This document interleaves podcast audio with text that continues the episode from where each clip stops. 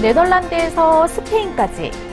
저도 어릴 적 이 책을 보면서 우리가 몰랐던 나라의 역사를 공부했었는데요. 재미있는 만화로 우리에게 멀고도 가까운 나라의 역사를 들려줬던 먼 나라 이웃 나라가 32년 만에 완간됐습니다. 역사를 그리는 만화가 이연복 교수를 뉴스인에서 취재했습니다.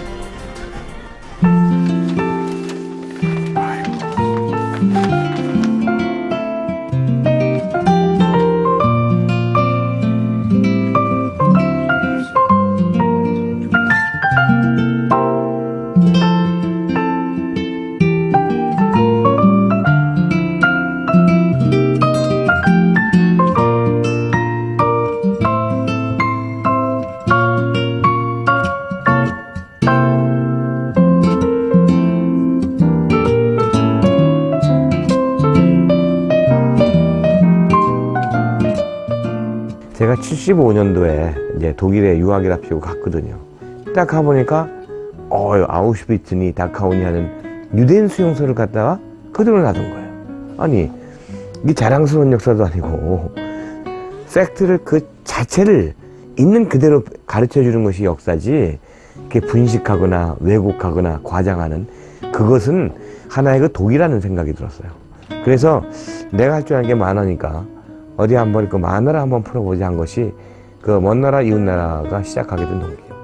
그래서 유럽 일곱 개국은 독일에서 사는 거 그 경험을 바탕으로 해서 한 것이고 미국은 제가 그 미국 편을 쓰기 위해서 1년 반 동안 가서 살았고 개원 교수로 그 다음에 그 일본은 제가 살지는 않았, 않았기 때문에 최소한 한 50번을 갔다 왔죠. 중국 편은 사람을 다루는 것이 아니라 중국 근대사만 다뤘기 때문에 그건 문헌으로 대체했습니다. 세상은 참 넓고 갈 곳이 많잖아요. 아직도 여행할 곳이 많은데 벌써 완간을 하신 이유가 있으세요? 세계에는 220개가 넘는 나라가 있어요.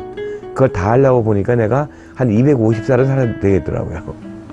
먼 나라식으로는 도저히 그걸 커버할 수가 없어요. 그래서 그 6년 전인가 7년 전에 시작한 가로 세로 세계사라는 게 있습니다. 그것은 나라별로 다루는 것이 아니라 그 동남아시아면 동남아시아, 중동, 발칸 이런 식으로 지역별로 다루는 거죠. 그래서 끝난 게 끝난 게 아니고 새로운 출발이죠.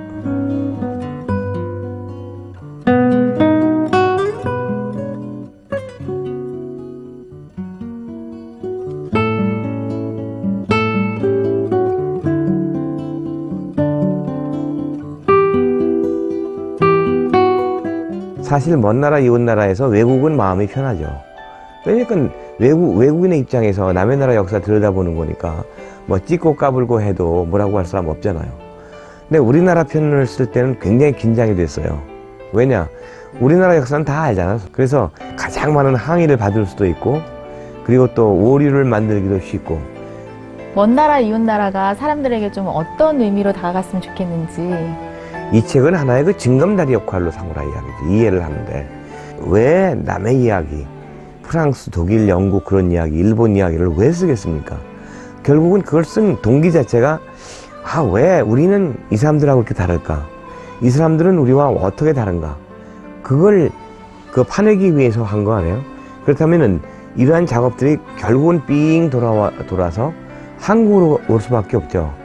그 역사가 가지고 있는 의미를 좀 우리가 좀 알았으면 좋겠고 그리고 어떤 그 외국을 가거나 외국 사람을 만날 때 그 해당 국가 역사를 조금이라도 알면은 보이는 것이 열배 많아집니다.